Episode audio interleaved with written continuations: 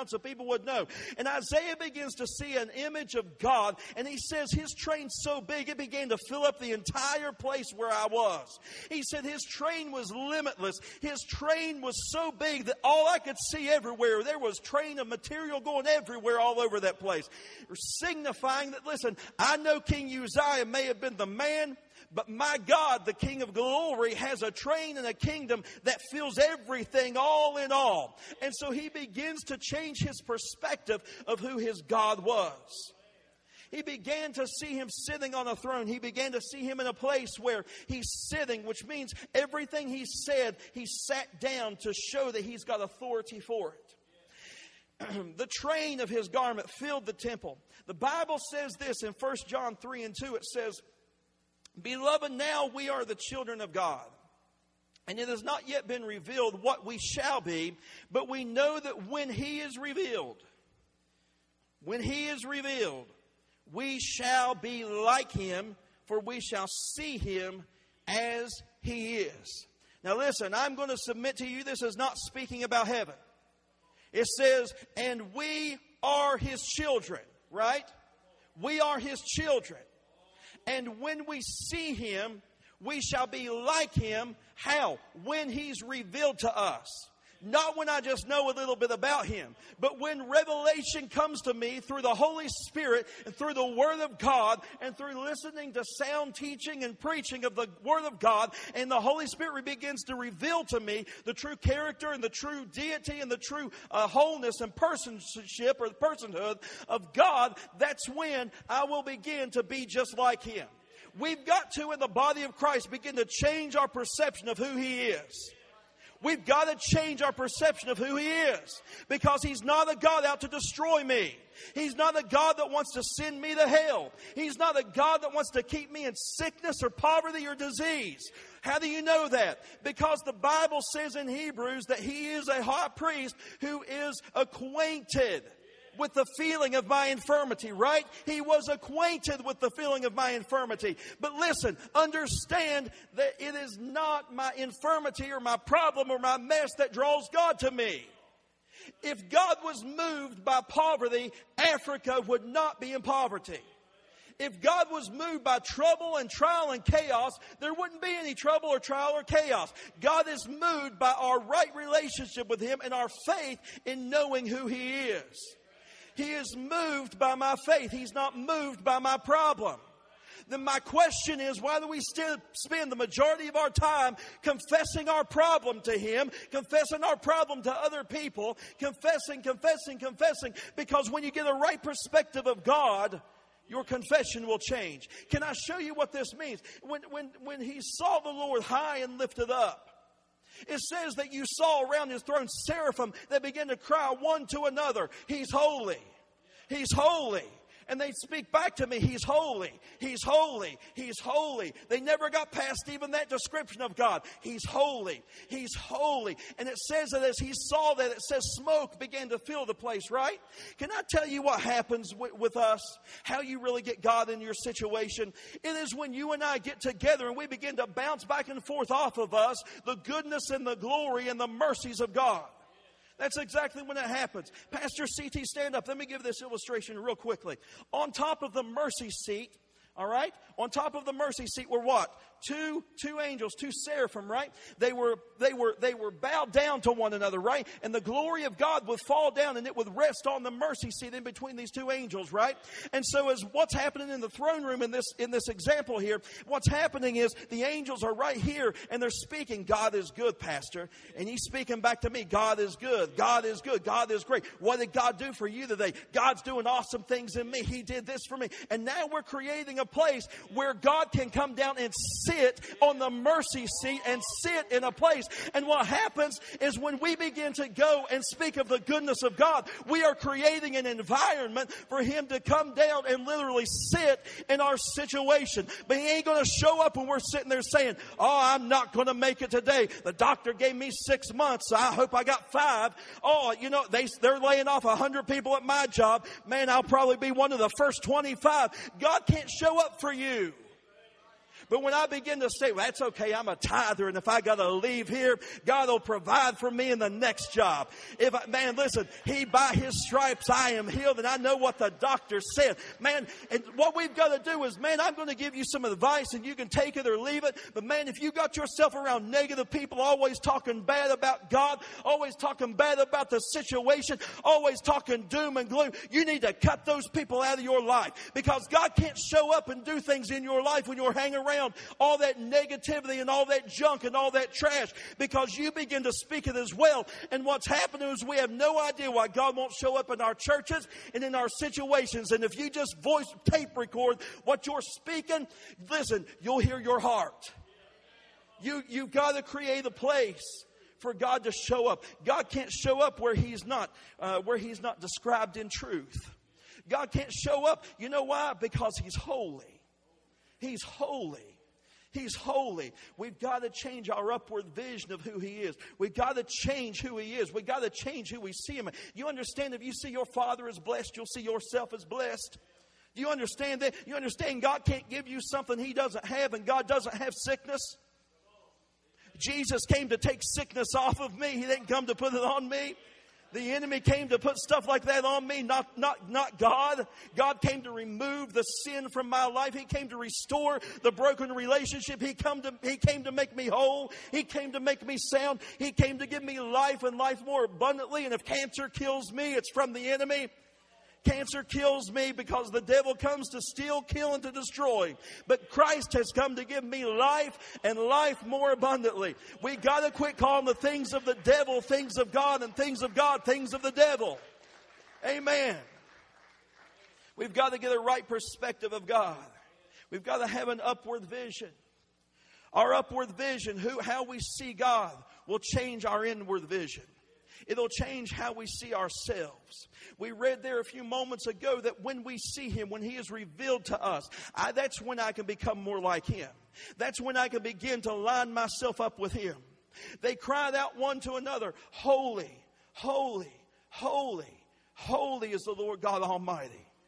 Let me read this to you out of 1 Peter 1. It says, Therefore, gird up your, the loins of your mind, be sober, and rest your hope fully upon the grace that is to be brought to you at the revelation of Jesus Christ. As obedient children, not conforming yourselves to the former lust as in your ignorance, but as he who has called you is holy, you also be holy in your conduct, because it is written, Be holy, for I am holy. Now, I'm going to hit you up with something you may have never heard before. And listen, I believe in holiness. I believe in righteousness. I believe in right living. But let me explain to you what holiness is. Holiness is not growing your hair long.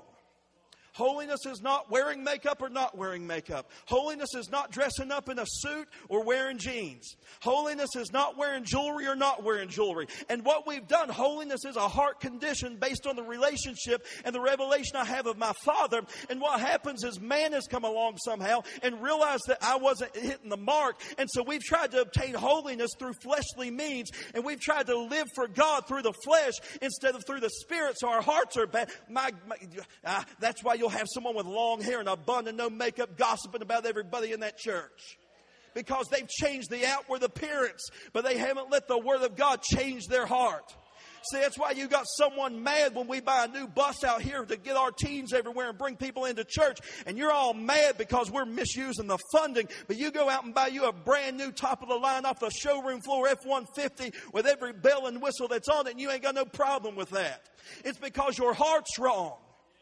And so you're trying to obtain holiness through the flesh instead of holiness through the Spirit of God. Because what holiness means is separated. They said he's separated. When they were crying, he is holy, he is holy, he is holy. They were declaring, listen, that's all we've got to say about him because he's holy. He's separated from sin. He's separated from sickness. He's separated from disease. He's separated from poverty. He's separated from gossip. He is separated from, from, from things that would try to destroy me. He is separated from, from an attack coming against my marriage and trying to tear it up. He is separated from my children being on drugs. He is separated from that. He is holy. He holds himself different. He holds himself at a different level. He holds himself in a different realm. He is holy. He is separate. He's not intertwined and, and mixed and, and intermingled with that. He is holy. He is separate. So understand, he says, I am holy, therefore be you holy. He's not saying, I, I don't cut my hair, so don't you cut your hair. He is saying, I'm not hooked into disease, so don't you be hooked in with disease. You be like me. He's saying, I'm not hooked in with sin, so don't you be hooked up with sin because I am holy. I'm separated from that. He's saying, I'm not, I'm not in poverty, so don't you be in poverty. You live like me. And how we see him, we'll begin to separate ourselves unto him. And if it's not in him, I don't want it, nor do I have to have it in my life because he is holy. He's separated. And therefore I can stand holy and separated from the thing that was meant to destroy me. Amen. I'm holy. I'm holy. I'm not holy because of what I've got on. I'm not holy because of who my mommy and daddy is. I'm not holy because I belong to the church of God. I'm not holy because I come to this church. I am holy because He is separated. And once I became born again, I died and I became dead in Christ, but I also was buried with Him and I rose again. Now the life that I live, I live as Christ living in me and I live with Christ as the life of God on the inside of me. The same Holy Spirit that raised Jesus from the dead now lives on the inside of every born again believer. And so we've got to begin to stand up and act like it. But unless we have our upward vision uh, uh, in line and know who He is, we'll never understand who we are in Him. Amen. We'll never understand who we are in Him. Listen, we we have got to get back to a place where we understand that, that I am not, I am not some old sinner saved by grace. See, people get mad when you say that because they think I'm speaking holier than thou, but I'm not. I know what he did for me, and I know I'm the righteousness of God in Christ Jesus, not in myself. I'm the righteous because of what he did for me. And I stand firm in what he did for me. Amen. I'm righteous because of him. I'm holy because of him. I'm sanctified, saved, delivered because of him. And so when you understand this, we've got to get a right uh, perception of who he is. And I'll tell you why. Because Proverbs 28 19 in the Amplified Bible says this it says, Where there is no vision, the word vision there means where there is no redemptive revelation of God. That's where the people perish. They cast off restraints, they run wild. Where there is no vision, where there is no redemptive revelation of who He is, your life goes, to, it's a mess. See, that's why sickness is infiltrated into the church because we don't understand that by His stripes we've been healed. We have no redemptive revelation. You understand? We have no revelation of the redemption that was bought for us. That's why we allow our families to be tore up and our children to go into drugs and to do all this, and we don't take our stand because we forget and don't understand that He came to set at liberty those who were captive. And I'm in Christ, and there is no way my family is going down that road because I'm the priest of my home. I'm seated in Christ Jesus. Where's He? He's seated at the right hand of the Father in authority. I delegate from a throne room in Christ Jesus. It's already been purchased. I have a vision and a revelation of my redemptive revelation, right? I've got to know God and I've got to know what Christ purchased for me. And once I learn what Christ has purchased for me, now I can walk in the finished redemptive process. Why do you say this? Because redemption means that it was purchased for me. I'm not trying to get my stuff. I've already got the stuff. I'm believing so that it becomes manifest in my life. Healing's already been bought for the church. Prosperity's already been bought for the church. Salvation has already been bought for the church. Peace has already been brought for the church. All these things, His joy, joy of the Holy Spirit, the baptism with the Holy Spirit, that's already been purchased by Christ for the church. The Holy Spirit, listen, Jesus is God's gift to the world right? But the Holy Spirit is God's gift to the church. God's gift to the world was Jesus, but his gift to the church is the Holy Spirit. And if you get a redemptive revelation of who he is, listen, this is amazing to me because we've got to begin to see what God is saying. How do we do that? Another way that we get revelation. Do you understand that's why we come to church? That's why we come to church. We don't come to church to do a little skip and a buck and a turn. That's not why we come to church. We come to church because it, we're going to come in, we're going to worship God, and we're going to set an atmosphere for Him to show up, right? And when He shows up, that's when the miraculous begins to happen because I can't save you, but He can. I can't heal you, but He can. I can't help you, but He can. And so as we begin to really worship, listen, He begins to show up and He begins to minister the hearts and minister the lives, right? And so as we begin to do that, uh, God shows up, right? You, you should never have to come to church if, if you really understand your position in Him and you're really worshiping and living a lifestyle of worship. You should never have to come to church and get hyped up. See, we've made church a high. We left the drug and now church is our new high. Oh, that's that's good preaching. see, we've left we've left the drug because see, we used to take the drug and get high off the drug. Now we come to church and get high. So if the music doesn't entertain me, then I can't worship. Mm-hmm. Oh, if the preaching isn't my style, I can't listen and apply it to my life because I've got to be entertained. I've got to get high. I've got to get high on church.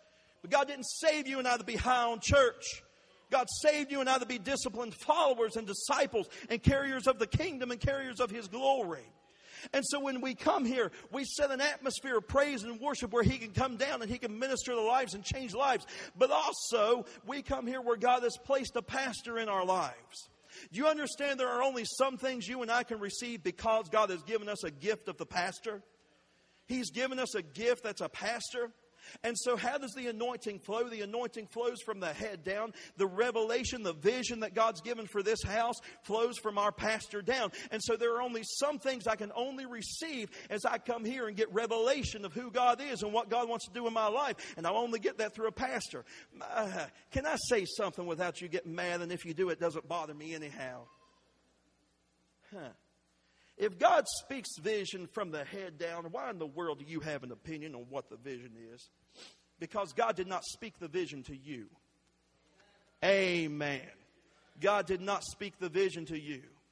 It is our job as the body of Christ to link up with the vision, and that's fine if you're not into this vision of this house. That's great.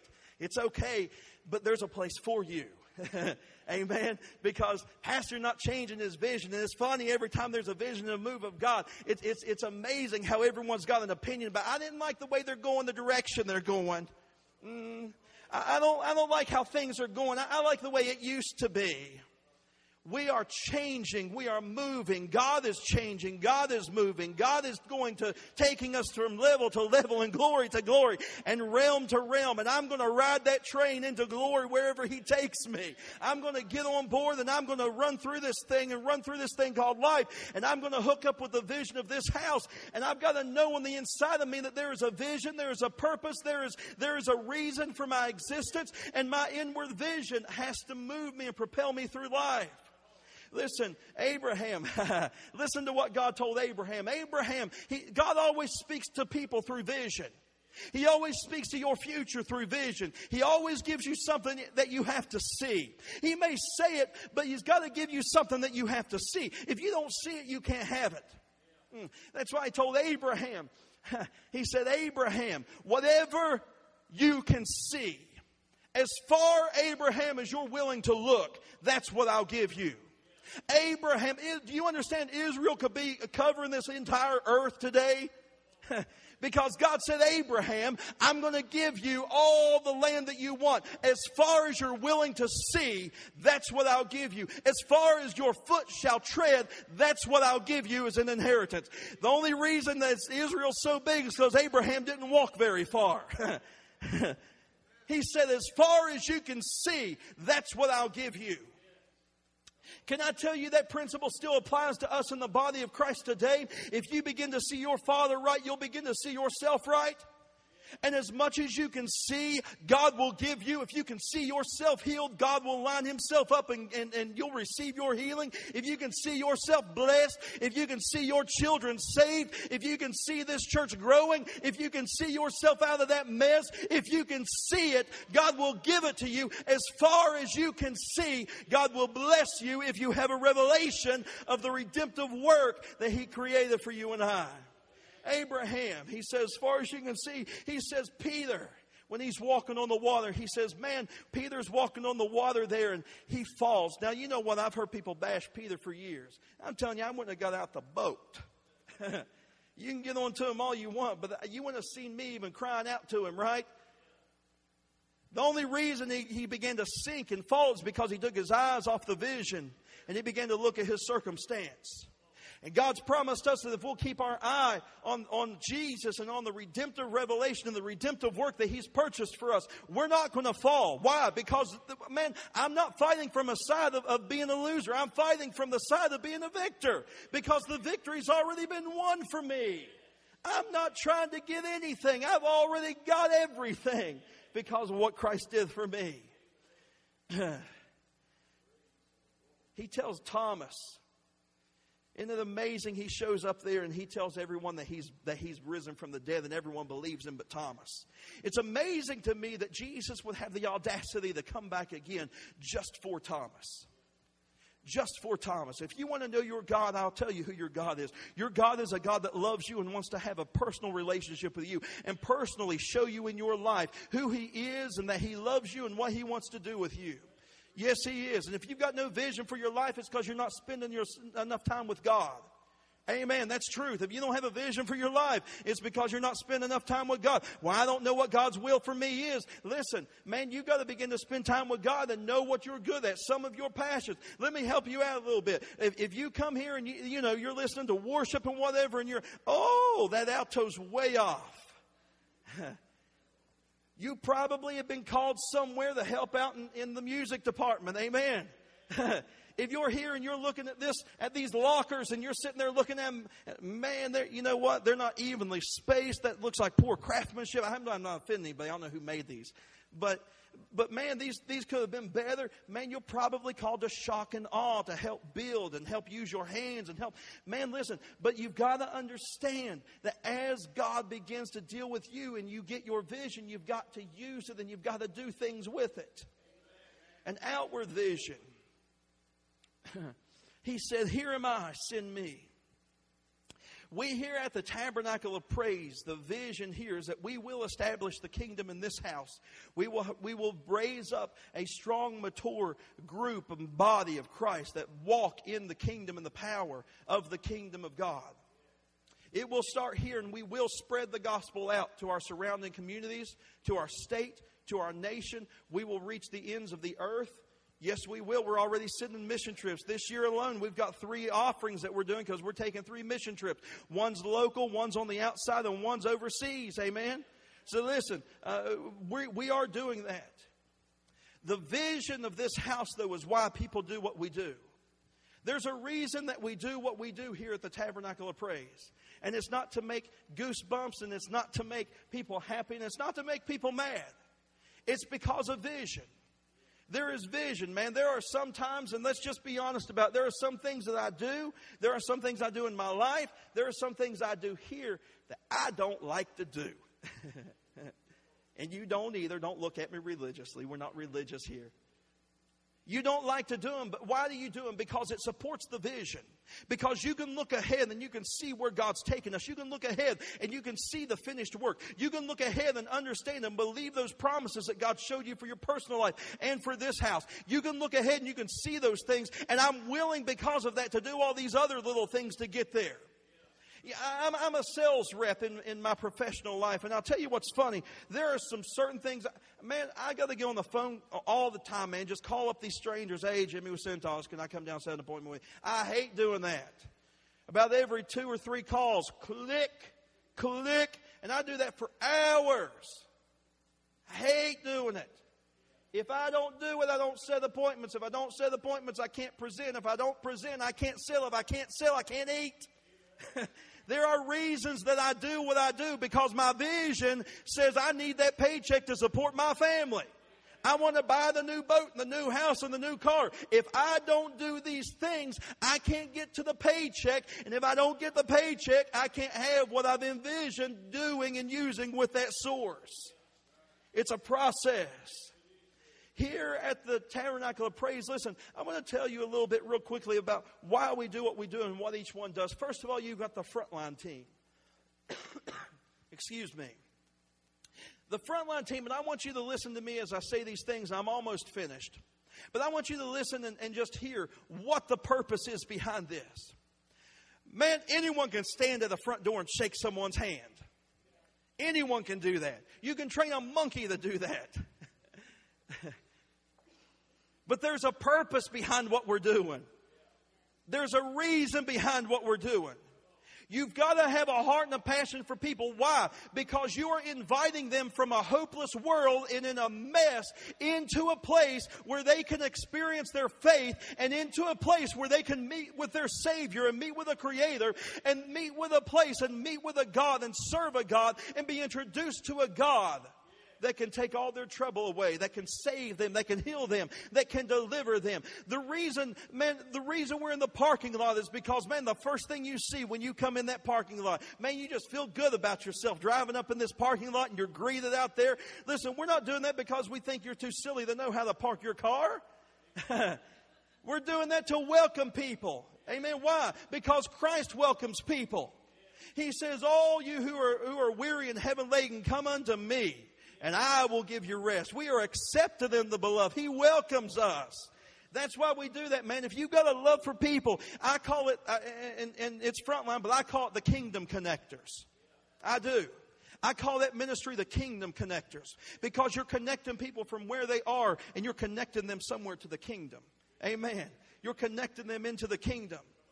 Our follow up ministry, man, our follow up ministry is, is when you go and, uh, you know, you've seen people, some of you have had letters and cards before and, and all of that. I did when I first came and all of that. Man, we want to show people that we love you and we appreciate you, and other people may not want you, but we do.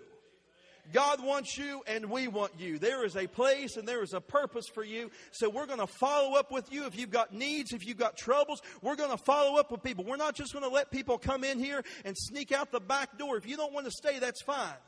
But we ain't going to let you go without a fight because we love you and we want to see God do great things in your life. If you like to follow up with people, if you like to keep them connected that way, if you like to make sure they're coming back and getting their needs met, man, get involved. Shock and awe, man. Listen, it is more than just these videos and this music and all this stuff. I wish that sometimes you all could stand up here in this position where I'm at right now and you can begin to see during an altar call or something like that what shock and awe really, really does. It sets an atmosphere that works on the senses of people and places us in a right position where we can truly begin to open our heart and we can really begin to worship God. There are times when people will not break down, but man, there's something about, you know, when these lights and they begin to dim and all that, man, you can see the countenance on people begin to change. We're not doing it to manipulate people. We're doing it to create an environment conducive to them bowing their hearts and listening to the Holy Spirit minister to them. They do great things. It's a great information tool. Man, if that is your passion, if you have been talented uh, and, and blessed with talent to operate in that area, man, we need you to get involved in that area, man. It's about people, right? It's not about some computer and some lights. You got to understand everything we're talking about now is pointing back to people. It's about people, man. It's not about a computer. It's about people. It's about lives being changed. Oh, you'd care if it was your family that needed to be saved. You care if you got the bad doctor's report wanting to make sure that that happened for you. The driven student ministries. Do you understand what Pastor Matt and Tiffany are doing with the lives of them? And I've talked with them. You can hear the passion in their heart, the passion in their voice. Man, we've got great ministers here that minister to our, to our middle school, our high school people. They are, they're doing more than just teaching them a little bit of Bible. They are raising a generation that will go into the future and the now. And they will walk into a to the future and they will take to their generation the power the presence the purpose of god. In a world when you look around and you see all it seems like all hell breaking loose around our world and around our community we here at the tabernacle. Pastor matt and pastor tiffany they are raising up a generation that goes into our world and they are a light. Man, they love God. They know the word and I would be blessed to have my children here. Amen. These kids aren't on drugs here. If they come here, they get delivered. Amen. These kids come in and get saved. Amen. If you've got a passion for middle school, if you've got a passion for, for high school children, man, we need you. We need you. Praise and worship If you are talented and can play an instrument, if you can sing, man, we need you. Why? Because as we begin to praise and as we begin to worship, we begin to create a mercy seat for God to come down. Why? The Bible says God inhabits the praises of His people, Israel. And as we begin to praise and we begin to worship Him, the presence and the tangible anointing and power of God begins to come down and sit in the midst of us. Now, I don't know about you, but last time I read Acts chapter 16, when Paul and Silas began to praise God, you didn't even need to have someone up here preaching the Holy Ghost, God just showed up and put his big foot right down the middle of that chaos. Chains fell off the people who were praising. But you know what's awesome about that? People that didn't even know how to praise or who to praise to began to praise and their chains fell off too. People are needing our worship. Why? They need our worship because in my worship is a key that unlocks the chains and the prison that you might be in. Why? Because as I praise and worship Him, He shows up. He comes down in my midst. He comes down and takes care of the situation. Our tab kids, man, Pastor Eric and the tab kids, man, they are awesome. I've never been to a place, and I mean this in my whole life. I've been in ministry for over 13 years, and I've never been to a place where when I walk by one of these little children, man, they're quoting word, they're excited. You hear parents all the time, man, they're driving me crazy, going home just telling me what they learned, quoting scriptures, making me look bad. Man, what a blessed place to have children that love God and are being taught the Word of God. Amen. Hey. My little girl loves to finger paint and play with Play Doh. but they're doing more than doing that here, amen. They're getting the Word of God because the Word of God will change them. And if we don't get them at that age, man, we're going to lose a generation, right? We're going to lose a generation if we don't get them there. Man, if you're called to work with children, if you're called to work in the nursery, if you're called to do anything with children, we need you. We need you. Let me speak about nursery for one moment. A nursery is not a babysitting program. It is not a babysitting program. I appreciate the fact that we have a nursery, and I will tell you why. Because everywhere we go, my wife walking around with a two year old on her hip. Everywhere we go, right? Man, on nights that we can't have a have a nursery here, man, it's it's rougher, right? Man, y'all have all been there. We're trying to entertain her. We're trying to keep her happy. We're trying to keep her from being a distraction. You know, her attention, she's running everywhere. Listen, when you work the nursery, when you work the children's program, when you work the youth ministry, man, you're ministering to two sets of people. You're ministering life into that child, and you're ministering to their parents too. Because when we do that, we free that parent up to come in here. We, you don't know if they're working two jobs, doing all they can to make ends meet. But you're allowing them for two or three hours on a Sunday to come into a place where they can hear an uncompromised word of God spoken from our pastor. They can experience the tangible presence of God. They can be set free. They can become born again. They can learn how to be blessed. They can learn how to be healed. They can learn how to walk in the kingdom. And as they learn to walk in the kingdom of God, that's a whole life and a whole family that's been saved. And now we've planted good ground in, into this house. And now they're going to go out and do the same thing. And it's going to begin begin to grow and begin to continue to duplicate itself over and over again. You're not just a diaper changer. Amen. Listen, if you're called to do that, we need you. we need you. Outreach. Listen, part of our ministry here is for outreach. We outreach in this community. How many people God know that God said we're going to clothe the, the naked, we're going to feed the widow, we're going to care for the orphan? Amen. There are people that every time, if you'll look, there the biggest miracles that Jesus performed is when he fed them. He said, I'm going to take care of your physical need, and if I take care of your physical need, I can get to their heart. We do that here at the Tabernacle of Praise. Amen. If you're interested in helping out, reaching out the community, we do coat drives, we do uh, food pantry, we feed them. Uh, man, we do all kinds of stuff. Part of our, we send missions overseas. Amen. We send people here to go and minister to people overseas and locally. Man, we are reaching out. We are becoming the hands and the feet of Jesus in this place. We are taking the kingdom to a lost and dying world. If, if that's your passion, we need you. if that's your passion, we need you. Life groups. Everyone here that belongs to this church should be connected to a life group. Yes, you should. Because we need people. I need somebody Because I'm standing up here today doesn't mean that I don't have junk going on in my life sometimes. Amen.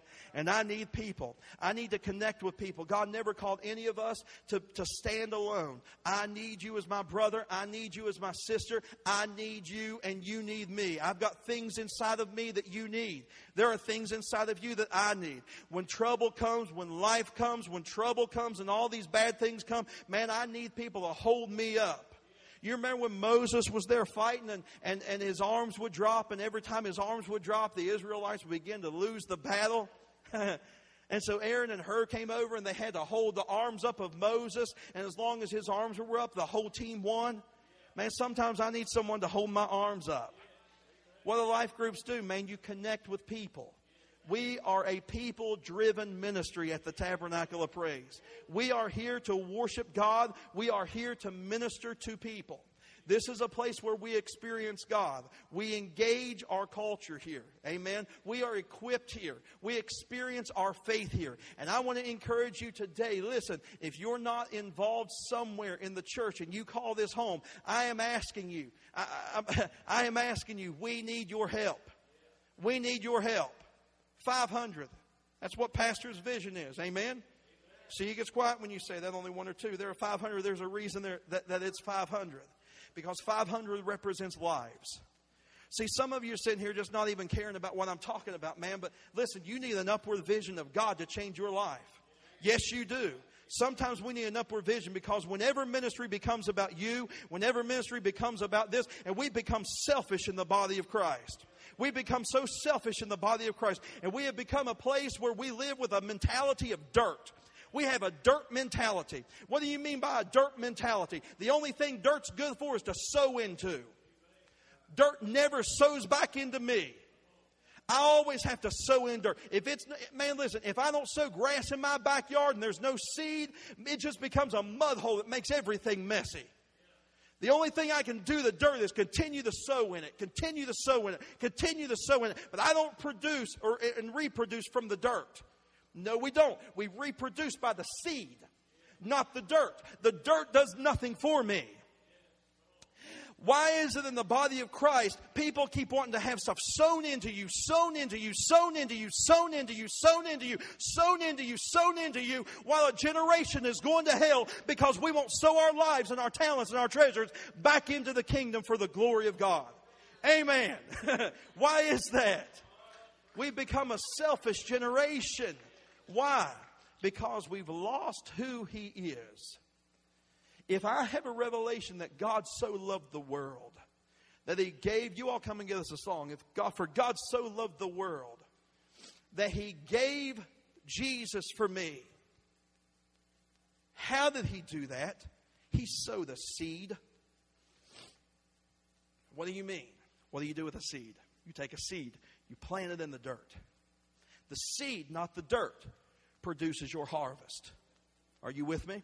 The seed, not the dirt. The dirt does nothing for anyone. Matter of fact, when you're planting a seed, you got to find and make sure all your dirt's even the, the right kind of dirt, right? I mean, you're out there. I've seen people. There's a lady on my street, man, and she's got flowers everywhere, trees everywhere, and, and all this. Man, I see her going out there with these little vials and she's digging in the dirt. I'm like, man, what are you doing? She's filling up these little containers. She ships these stupid things off and, and has her dirt tested. I said, What are you doing? Well, I got to have the right environment to grow and, and produce whatever I'm sowing. Man, she probably spends all summer to get this dirt right so she can sow some flowers. And I'm just telling you, it's not my cup of tea. I'm not, I'm not knocking on anybody, but she does all that. She's out picking the weeds and everything. It finally looks perfect. Then it frosts, right? Because then it's fall. but man, listen, we've got an opportunity here to change people's lives. Amen we've got an opportunity here to change people's lives. You all stand to your feet with me this morning. Listen, we have an opportunity to change people's lives. Aren't you glad that when. when you needed a rescuer, when you needed a savior, when you needed someone to call from you, aren't you glad that someone led you to Jesus? Aren't you glad that someone was willing and obedient to work and help you out and shake your hand and welcome you in the parking lot and tell you they love you? And if you didn't show up the next week, follow up with you and make sure that, that, that everything's okay. And, and when we're here, uh, set an atmosphere where we can worship and experience God. Aren't you glad that you heard someone preach the truth of the Word of God without cowering down? Amen so that you heard the truth. Aren't you glad that because of all that, the stage was set, the lighting was set for you to be able to hear God minister to your heart? And as He ministered to your heart, what happened to you as you began to hear Him say, Man, I love you. Will you come unto me? Those are all the things that we do here. And we need you.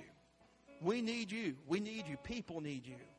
For every person that's here today, there are a hundred people in this community that are lost and dying and on their way to hell. Yes, there are.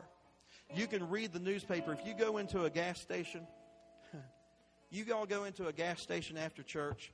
There's these little on the counter. You know what I'm talking about? Like these people that have been arrested and all their pictures and, and all that. Guys, that's just that's just Putnam County. That book's brand new every week. It's that thick every week. That's Putnam County. Ain't Cabell and Kanawha and everything else. Man, there are people that need a real and living Savior in their life. And it's going to take you and me standing up and saying, God, you're holy. Therefore, I am holy. I see you in a different light. You are my healer. You are my deliverer. You are my Savior. You are my go between. You are my Redeemer. You are everything that I need. And I'm willing to take you to the people. And if you'll just commission me, I'll go and do what you've called me to do. And God's answer to you today is still the same as it was to Isaiah go.